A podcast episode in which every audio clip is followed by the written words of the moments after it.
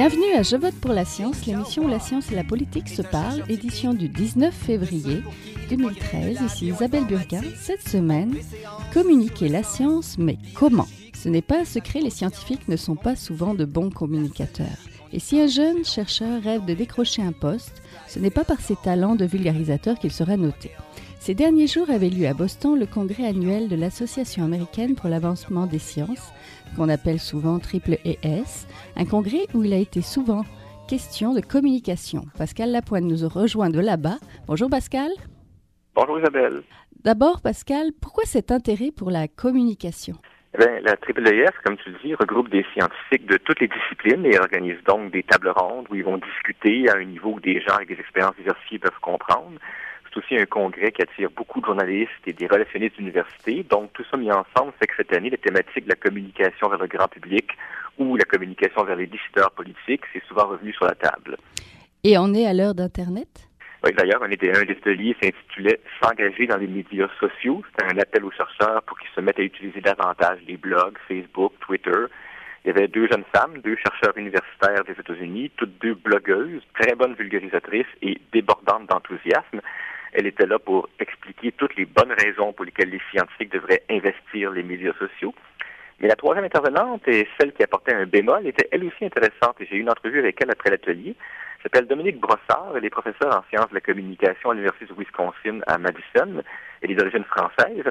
Et dans une recherche récente, elle s'est intéressée à l'impact des commentaires au bas des articles. Plus il y a des commentaires négatifs, même des commentaires agressifs, et plus le lecteur va voir l'article d'un œil négatif, même si les commentaires n'ont rien à voir avec l'article. Ça ne lance pas une discussion très constructive, hein? ça contribue même à polariser le débat. Oui, en effet, c'est ce qu'elle dit. Alors, on écoute donc l'entrevue que m'a accordée Dominique Brossard jeudi dernier à Boston, à ce congrès de la IEES. Alors, commençons par votre recherche. Donc, l'élément qui a été fait, qui a fait un peu jaser dans la blogosphère, c'est cette idée que les, plus il y a des commentaires négatifs à la suite d'un article scientifique, plus ça influence négativement, peut-on dire, les lecteurs. Oui. Donc en fait, euh, le, point de départ de cette recherche, c'était cette idée en fait de voir que euh, euh, le blog scientifique devenait en fait quelque chose de très répandu.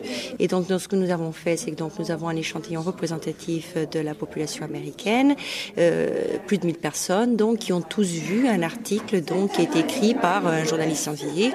Et ces personnes personnes sont euh, séparées en différents groupes expérimentaux. Tous les groupes voient la même histoire scientifique, la même euh, couverture euh, médiatique, mais les blogs, les commentaires qui poursuivent, qui sont après l'étude, sont différents. Certains personnes ont vu donc des, des commentaires qui sont impolis et d'autres ont vu des commentaires polis. Et dans ce que nous, avons constaté, donc, c'est qu'on a euh, euh, des résultats statistiquement significatifs qui montrent que les gens qui ont vu les commentaires impolis ont tendance à être polarisés par ces commentaires. C'est-à-dire que des gens, et euh, notre contexte d'étude sur les nanotechnologies, parce que les gens ne sont pas très au courant et donc vont avoir plus une tendance de se raccrocher à, à des petits raccourcis mentaux, comme on dit en, en, en psychologie. Et donc des gens qui, euh, a priori, euh, étaient contre ces technologies, étaient encore plus opposés à la technologie après avoir vu les commentaires impolis euh, que ceux qui avaient vu les commentaires polis. Donc, c'est-à-dire que vraiment les commentaires en eux-mêmes, juste leur tonalité, euh, juste le fait qu'ils soient discourtois, influencent la perception qu'ont les lecteurs de la question scientifique qui, est couverte dans, l'écriture, en fait. C'est un, bémol qui est important et qu'on n'entend pas très souvent. On, était au, panel tout, à l'heure où vous apportiez un bémol. Vous aviez d'un côté deux blogueuses très enthousiastes face à l'importance pour les scientifiques d'entrer sur Internet et c'est le discours qu'on entend et qu'on nombre en encouragé. Mais pour la première fois, c'est comme si vous apportiez un bémol pour dire un instant, on se calme, on n'est pas encore si sûr que ça a un impact entièrement positif. En fait, on est même sûr que ça n'a pas qu'un impact positif. Euh, il est important d'atteindre de, de, des, des, des, individus qui ne sont pas forcément intéressés par les sciences, ce qui sont ceux que nous avons en fait intégrés à notre étude. C'est-à-dire dans notre étude avec l'effet des blogs, nous ne l'avons pas fait avec des gens comme vous et moi qui sommes intéressés par les sciences. Nous avons vraiment euh, euh, intégrer des individus qui sont donc l'américain moyen, c'est-à-dire ceux qui effectivement on voudrait euh, euh, atteindre de manière euh, efficace. Donc évidemment un bémol et effectivement euh, je pense qu'il faut être il faut évoluer avec précaution dans la blogsphère. Mais ces gens-là qui envoient des commentaires négatifs, très polarisants, même qui à la limite du troll à l'occasion, c'est peut-être justement des gens qui sont pas intéressés par les sciences. Qu'ici, si on commence pas à les rejoindre, ces gens pas intéressés par les sciences, et on les rejoint de cette façon qui est pas très honorable, est-ce que ce serait plausible ça?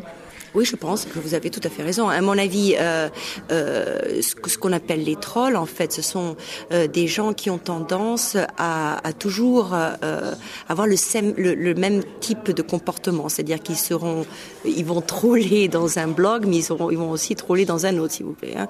Donc ça, c'est cela, je pense que c'est très facile de les éliminer. C'est-à-dire qu'on peut avoir des règles rigoureuses hein, euh, pour certains comportements. Je pense que ce qui est plus dangereux, c'est des essayer d'identifier des, individus qui en fait sont peut-être sincèrement intéressés par la question qui est couverte dans ce blog, mais qui s'emportent un peu, si vous voulez, euh, dans la discussion. Euh, et je pense que l'anonymat, dans ce cas-là, est peut-être dangereux. Les gens ont tendance à s'emporter parce que quand vous n'êtes pas face à face avec quelqu'un qui vous donne des, des, des signaux euh, verbaux, si vous voulez, ou faciaux, je peux dire, euh, sur le visage qui vous donc qui vous font réagir. Ouh, ouh je m'emporte là, il faut que je me calme. Euh, donc euh, au niveau de la blosphère, vous commencez à, à échanger des commentaires avec quelqu'un d'autre qui en échange aussi, et ça peut très vite s'emballer. Donc la question est-il, faut-il dans ce cas-là que la personne en charge du blog intervienne pour ramener la discussion euh, à un aspect un peu plus euh, euh, constructif. Donc nous voulons laisser les discussions, mais il faut en fait les monitorer. Il faut, à mon avis, peut-être avoir une plus grande implication du blogueur lui-même qui, dans la discussion, qui disent bon, euh, la discussion s'emballe, essayons de revenir euh, sur un ton plus courtois, etc., etc. Vous souscrivez pas à la position sur laquelle il faudrait éliminer ou arrêter les commentaires, mais alors si c'est ça, ça suppose un apprentissage de la part du scientifique, à supposer sur lui qui blogue, un apprentissage, quelque chose à laquelle il n'a pas du tout été préparé dans sa formation. Exact, Commenter, modérer. Exactement. Et, et, et, je veux dire, c'est comme tout some extent, euh, tout some extent, j'aime pas l'anglais. Euh, c'est un peu, si vous voulez, le parallèle de, de, de du professeur professeur hein, ou de l'instituteur. On ne, on, se, on ne devient pas instituteur ou professeur, etc. comme ça d'un jour à l'autre. On en fait un essai pratique, on sait ce qui marche ou ce qui marche pas dans la classe. On a des techniques d'instruction euh, pour essayer euh, de, de, favoriser des discussions constructives, etc., etc. Euh, l'élève qui ne parle jamais, on va essayer de, de le faire parler et, et, ce genre de choses. Je pense que c'est ce genre d'apprentissage qu'il faudrait instaurer aussi au niveau du blogueur. Donc si je veux dire, les commentaires sont autorisés, il faut, à mon avis, que le blogueur prenne aussi en charge, ou quelqu'un, quelqu'un, peut-être pas le bloqueur, mais quelqu'un d'autre qui est en charge de monitorer cette discussion. C'est-à-dire que je trouve que c'est intéressant, je veux dire, c'est la première fois qu'on a un environnement où on laisse une discussion complètement aller à la dérive. Parce que je veux dire, si vous avez un, un comment dire, un comité public, un public meeting, vous allez avoir quelqu'un qui va modérer. Euh, quand la discussion devient polarisée, c'est souvent parce qu'un enjeu de société derrière, devons-nous, oui ou non, investir là-dedans. Et il y a beaucoup dans ce congrès, il y a beaucoup de réflexions sur la difficulté à jeter des ponts entre science et politique. Le fait que ce sont deux univers, deux planètes littéralement qui ne se parlent pas. Votre recherche tend à dire que c'est encore plus difficile qu'on le pensait de créer ce dialogue Pour être honnête, bon, moi je m'intéresse aux sciences politisées. Donc en fait, les sciences controversées sont celles qui ont non seulement des aspects techniques, mais aussi des aspects sociaux, éthiques, légaux, etc. Donc euh, les, le génie génétique ou les nanotechnologies ou euh, les cellules embryonnaires ou, en fait des décisions qui vont être prises au niveau euh, société ne sont pas seulement de, techniques il y a aussi des décisions qui sont prêts, euh, qui sont en fait des, des choix éthiques, par exemple. Hein. Donc dans ces cas-là, pour ce genre de sciences, je pense qu'il est important de favoriser un débat public et que donc euh, en fait des échanges par des citoyens, par exemple dans euh, ce genre de, de milieu, de la blosphère, sont, je pense, positifs parce que effectivement, je veux dire, c'est, ce sont des décisions qui euh, vont avoir des répercussions importantes au niveau social. Hein. Donc il ne faut pas fermer la porte à ces discussions. Par contre, c'est vrai qu'il y a un, risque de, dérive dans ces discussions parce que les discussions deviennent extrêmement polarisées. Donc une fois qu'elles sont polarisées, je veux dire, que fait-on? Donc il, y a cette, cette euh, je pense qu'aussi il y a un refus au niveau des scientifiques au moins aux États-Unis, euh, de, de, réaliser que les sciences sont politisées. Je veux dire, de toute façon, je veux dire, c'est euh, les citoyens qui financent. Hein, la plupart des grandes, etc. Donc on le veuille ou non, je veux dire quelque part, à partir du moment où on prend euh, l'initiative de parler en public des sciences, il faut accepter le fait que ça va être politisé. Je veux dire, je pense que c'est un peu se fermer les yeux de, que de dire euh, que ce n'est pas le cas. Il y a eu beaucoup d'études en psychologie, en neurologie ces dernières années qui ont mis l'accent sur combien, lorsqu'une personne est convaincue, il est très difficile de la faire changer d'avis. Il y a quelque chose apparemment de bien incrusté dans le cerveau qui fait que les arguments rationnels ne suffisent pas. Euh, alors, on peut douter à la lumière de ça que le fait qu'un scientifique intervienne dans une discussion pourrait faire changer une personne, un commentateur négatif d'avis. Ça, non, non, non, non, non, Je pense que le but n'est pas euh, obligatoirement de faire changer d'avis. Hein. Euh, et vous avez tout à fait raison, et nos études euh, supportent ce fait, effectivement. Par exemple, ne serait-ce que pour ce qui est nanotechnologie, euh, les personnes qui sont soit extrêmement euh, pour ou soit extrêmement contre euh, euh, ne, vont pas changer d'avis. Hein.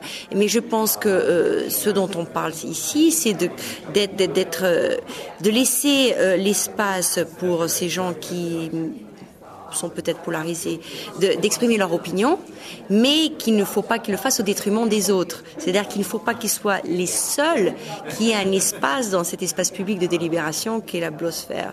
Et donc il faudrait que quelque part, euh, euh, par exemple, euh, j'invente hein, là et je ne sais pas, j'ai pas de résultats empiriques, quoi. mais disons que vous avez donc des gens très opinionnés et donc quelqu'un qui modère pourrait dire bon nous avons entendu parler de beaucoup de gens qui sont contre y a-t-il d'autres euh, parmi les lecteurs qui euh, ont euh, des commentaires à faire dans l'autre sens? Je ne sais pas moi, j'en sais rien. Et c'est-à-dire d'essayer de recentrer la discussion. Alors, on n'aurait peut-être pas nécessairement un débat politique moins polarisé, on aurait juste les deux positions qui s'exprimeraient. Oui, oui, effectivement. Et de, toute façon, ce que l'on sait, c'est que de manière générale, et ça change, hein, les, les, statistiques qui étaient utilisées, c'était 90, 9, 1, c'est-à-dire 1% produisent les matériaux qui sont en ligne, 9% ah commentent ou les changent ou les etc. et 90% juste les consomment. Bon, en fait, je pense que ces statistiques sont un peu euh, âgées. Hein. Moi, je dirais que c'est plutôt 20% maintenant qui euh, modifient parce que pas forcément en mettant des commentaires euh, très virulents, mais par retweetant ou envoyant sur Facebook, like, etc. Euh, tout ce genre de choses qui, le, qui mettent d'autres personnes en contact avec un contenu qu'ils auraient peut-être pas vu. Hein. Donc, euh, je veux dire, il faut penser que maintenant, la norme est beaucoup plus d'être euh, impliqué dans cette production, alors que, les, disons, il y a cinq ans, ça se faisait pas. Je veux dire, c'était beaucoup plus euh, des observateurs de cette extrême euh, minorité de 1% qui était très virulent et qui. Donc là, de plus en plus, je pense que euh, ça vient de, rentre dans les normes d'être beaucoup plus actif dans la blogosphère. Donc je pense que c'est avant que, si vous voulez, on ait une une, une plus grande proportion d'individus de, qui s'impliquent c'est là où il faudrait qu'il y ait euh, des, euh, des, normes sociales qui se développent. Quel est le comportement en fait qui est désirable dans ce genre d'environnement? Ok, une dernière question. La, question de la formation, c'était un peu abordé au panel tout à l'heure. On, est bien conscient bien sûr qu'une grande, proportion des blogueurs, des scientifiques des médias sociaux sont des jeunes, des étudiants dans la vingtaine, des étudiants aux études supérieures. Et il semble s'en sortir très bien. Il y a eu un embryon de débat tout à l'heure à la fait. Est-ce qu'il faudrait une formation ou pas? Est-ce qu'il faudrait former les futurs scientifiques à la communication, à la modération, à, à la communication en général et peut-être pas juste sur Internet? Ah oui, euh, effectivement. Hein. Donc c'est, je veux dire, moi j'ai une formation euh, scientifique de base, hein, et donc euh, j'ai fait ma thèse en, communication scientifique. Mais si vous voulez, j'avais quand même des notions très très limitées en tant que psychologie sociale et potentiellement l'impact que peuvent avoir certaines certains écrits sur les attitudes du public envers les sciences, et tout ce qu'on appelle framing, et, tout ce qui, je c'est-à-dire en fait euh, des, théories de communication qui sont d'autant plus importantes de prendre en compte lorsqu'on a le potentiel de, rire, de, joindre des millions de personnes. Donc je pense que c'est, il était extrêmement important d'avoir cette formation euh, intégrée aux, aux études scientifiques. Et d'ailleurs, c'est pour ça que la National Academies of Science euh, en mai dernier, nous a invités avec quelques collègues pour faire un colloquium sur euh, les sciences de la communication scientifique pour justement, alors il faut faire attention qu'il faut qu'on soit au courant euh, des recherches en communication parce que c'est encore plus important lorsque l'on sait que les répercussions peuvent être extrêmement importantes quand on parle des questions scientifiques. donc oui, effectivement, formation extrêmement importante. Ben, très bien. Alors, Dominique Brossard, merci beaucoup. Merci beaucoup. Pascal est avec nous depuis Boston où il assiste au congrès de l'Association américaine pour l'avancement des sciences. Avant la pause, on parlait du fait que sur Internet, les débats peuvent être encore plus polarisés. À ce sujet, le Musée des sciences de Boston veut tenter une approche originale. Oui, sa future exposition s'appelle Provocative Questions, questions controversées. Leur idée, c'est de partir d'une question qui va être renouvelée tous les six mois. Par exemple, croyez-vous qu'il faudrait taxer les boissons gazeuses pour lutter contre l'obésité? Et à partir de là, plutôt que d'offrir un parcours balisé aux visiteurs, on laisse répondre. On lui demande de, demander, de demander à son voisin dans l'exposition ce qu'il a répondu et pourquoi. On lui fait lire des résumés d'articles, on pose d'autres questions et de fil en aiguille, on espère faire réfléchir le visiteur non pas sur faut-il taxer ou non, mais sur pourquoi est-ce que moi j'ai cette opinion? Ah, c'est intéressant. Autrement dit, obliger le visiteur à réfléchir à la façon dont ses opinions et ses valeurs influencent sa réponse. C'est ce que nous explique Lucie Kirchner, directrice des espaces découvertes au Musée des sciences de Boston. I think that the exhibit that we're talking about, Provocative Question, is unique in that we're pushing beyond the objective science information that we usually talk about in science museums to get people to contribute their uh, opinions about things, about social values and personal experience, as well as the objective science, when they're thinking about a social decision that needs to be made.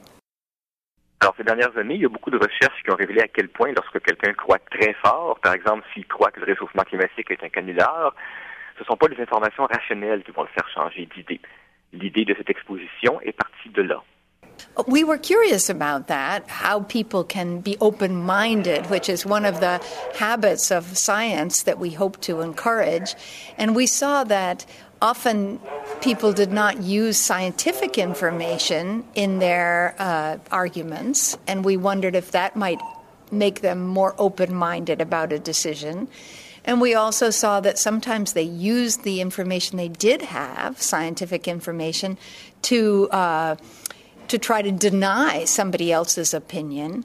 And so we we are curious about what makes people more open-minded. One of the things we did in order to encourage that open-minded uh, uh, habit is ask them to consider what went into their argument before they said yes or no to the particular question we were asking. We wanted them to build their argument before they started to defend it. Et est-ce qu'elle pense que ça pourrait être l'avenir des musées de sciences? Well, we hope to put it into this kind of thing in, into other exhibits in the museum. Of course, there are many things we're teaching in the Science Museum that are are really scientific information and the results of, of research that's just been done. But when it comes to these socio-scientific issues, the issues that a community has to decide on, a question that goes beyond proving something or disproving something with a scientific method. It's a different kind of question. You know, it's a question where people's social values and their personal experience can sometimes outweigh a bit of scientific research. So it's socio-scientific issues and questions are different than a straight scientific question, yeah. if that makes sense. Est-ce qu'on a des raisons de croire que ça va marcher, que le visiteur peut être amené à réfléchir? Non, il est trop tôt pour le dire, mais sa collègue Elisabeth Coleman a organisé des focus groups. Il y a une des choses qui s'en dégage, c'est que les gens qui ont participé à cette exposition sont plus enclins que les autres à remettre en question les idées qu'ils avaient avant. We looked at both visitors who did and did not visit the exhibition, and, and what we found um, between those two groups is that the, the people who were exposed to the to the exhibit, when they came out, um, they told us they were actually they, they were more likely to be unsure about their viewpoint on, on the question that we were posing within the exhibition than people who had not been exposed to the, um, to the exhibit. Um, and then that also extended to the types of, of evidence that they were using as a part of their arguments. So um, people who were exposed to, to the exhibit were also significantly more likely to include social values in their arguments as well as science evidence in their arguments. So, um, one of our aims in the ex- exhibition was to help people include more science evidence in their arguments and, and we feel like maybe we're, we have some impact in that area with this exhibit.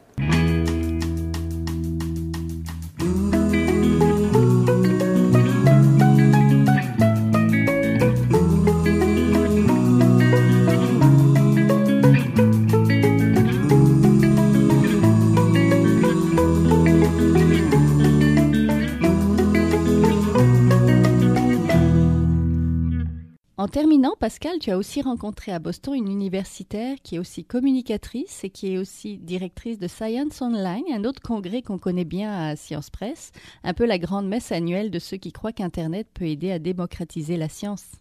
Oui, alors elle s'appelle Karen Traffagan et dans son exposé, elle utilisait beaucoup le mot outil, l'importance d'expérimenter de nouveaux outils comme les médias sociaux pour communiquer la science. On l'écoute.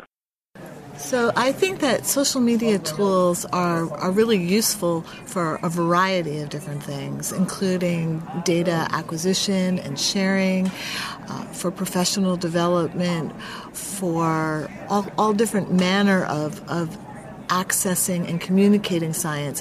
But I think what the common things that all of these uses of social media have are that we need to think about how we use the tool in uh, in in a in a more global way. And so, what I like to say is, I like to say you need to just find the tool that works for you. So, there's a lot of tools out there, and not every tool is going to be uh, applicable to your particular situation. So, you may try Twitter, or you may try Facebook, or you may try Google Plus, or some other resource, and it might not work for you. That's okay. That doesn't mean that social media isn't working for you. It means that one particular tool is not working for you. So, don't be afraid to change and go to. Vous devez trouver l'outil qui fonctionne pour vous, dit-elle en s'adressant aux professeurs et aux communicateurs. Ou encore, vous pouvez aussi utiliser un outil qui existe déjà, mais d'une façon inédite. Dans l'extrait suivant, elle donne l'exemple d'un nommé Fraser Kane, un maniaque d'astronomie qui a utilisé une application de Google Hangout, qui est prévue pour des téléconférences, mais lui, il s'en est servi pour connecter des gens à son télescope. The other thing that I like to encourage people about is exploiting the tool in a good way. In other words, some of these tools were created for a specific purpose but we can find ways to use the tool in creative and new ways that go beyond what the originators developed it for. And I gave an example. A good example is Fraser Kane of Universe Today, and he has taken the Google Plus idea of Hangouts to a completely different level beyond what the developers had intended. And he found a way to connect the Hangouts to astronomers' telescopes so that people could be watching live stream video in these Hangouts of planets and the moon and other distant objects that they would maybe have only seen in a in a magazine or a picture or some other thing. But here they were able to see it live and talk about it in a hangout and that's a very different use of the tool than was imagined well you need to be adventurous you need to be willing to take risk because uh, everyone asks me what is your favorite social media tool and i say the one we don't know yet the one that's being created creative because it's always going to be evolving and changing and improving. The landscape is always changing. And that's not something to be afraid of. That's not something to uh, dismiss and, and be frustrated by. That's something to be excited about because it gives us opportunities to go beyond where we are today. Est-ce qu'elle irait jusqu'à dire que pour rejoindre les nombreux citoyens qui ne s'intéressent pas aux sciences, il suffirait de trouver le bon outil? En tout cas, elle y croit très fort. Elle croit spécialement très fort à la possibilité que les médias sociaux soient utilisés à leur meilleur par la jeune génération. And I think one of the really valuable things of social media is that it can connect people in different countries. It can connect a student with a scientist. It can connect people in ways that you would not normally come in contact with each other. And that is an amazing, uh, powerful thing. And I think we're only beginning to see the benefits and uses for the future for that. Et la politique, ces outils peuvent-ils euh, aussi servir de pont entre science et politique ou c'est trop utopique?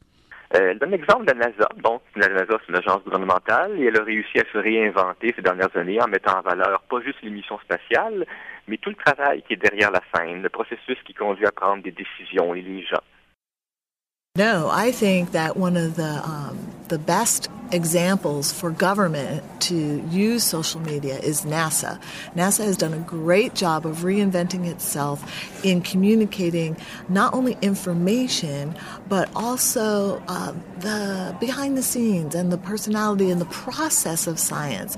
They have found a way to navigate the, the, the legal aspects that the government must stay within and for policy stay within, but yet still be engaging. And I think so many other aspects of our government could follow suit and also use these tools uh, Twitter, Facebook, Google, Plus, uh, their blogs, uh, various other web um, resources to help benefit understanding of the information that goes behind the policy making. And I think that's critical. I think that, especially for taxpayers, they need to understand the issues, they need to understand what they're voting for, and the policymakers need to be able to stay in touch with their constituents, and they need to be able to communicating to people their their side too. And it's a, it's a great bridge. It's a great bridge for communication.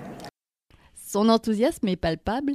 Mais en terminant, pour boucler la boucle avec Dominique Brossard au début de l'émission, il y a toujours ce risque de polarisation, ce risque de ne finir par parler qu'aux gens qui ne pensent comme nous. Oui, c'est ce risque donc qu'essaye de contourner le Musée des sciences de Boston avec sa nouvelle exposition. C'est ce risque que Karen Kafagan appelle en anglais une chambre d'écho. Elle admet le risque, mais elle croit aussi qu'il faut profiter des opportunités. I think that's a good question. Uh, we often refer to that as talking in the echo chamber, and yeah. we're just listening to the people that we agree with and not getting a broad picture. I think that is a risk, but I think that there's risks all the time that we learn how to work with so that we avoid the consequences. And I think that one of the things that we is being aware. So we need to be aware. There are some tools that can help you even with your news stream it, eh, that it will evaluate uh, the percentage of divergent opinions that you are, are listening to and whether or not you are. And it might help you to know, like, well, I'm only listening to this one side of the story. I need to go out and seek out some more uh, opinions and, and thoughts on, on this other kind of thing. I think that there's a lot of um, opportunity online to find the divergent voices and to, to have a, a good, broad, um, overview of, of varying opinions. I don't think it's something that should be a detriment to keeping people, uh, you know, I don't think it should keep people from using these tools. I think you just need to be aware of it and then put safeguards in place to make sure that you're listening to more voices. And then we'll see what happens in, in 10 or 20 years. Exactly, exactly.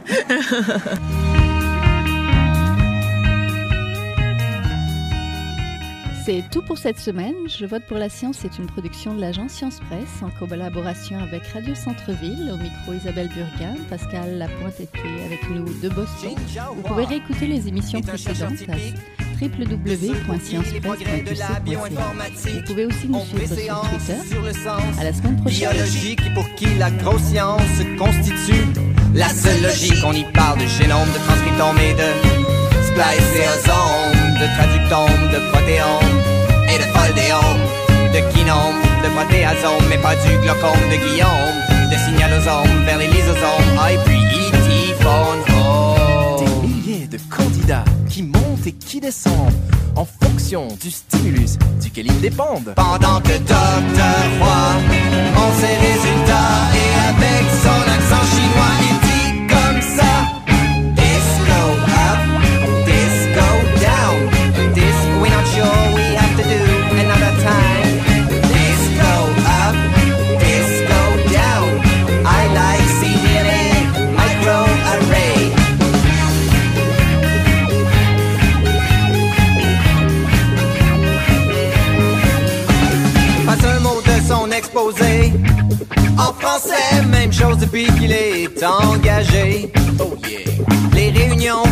la bourse se font en anglais, même s'il est le seul à le parler. You know. Thousands that go up and down. We teach stimuli. You, the next candidate on.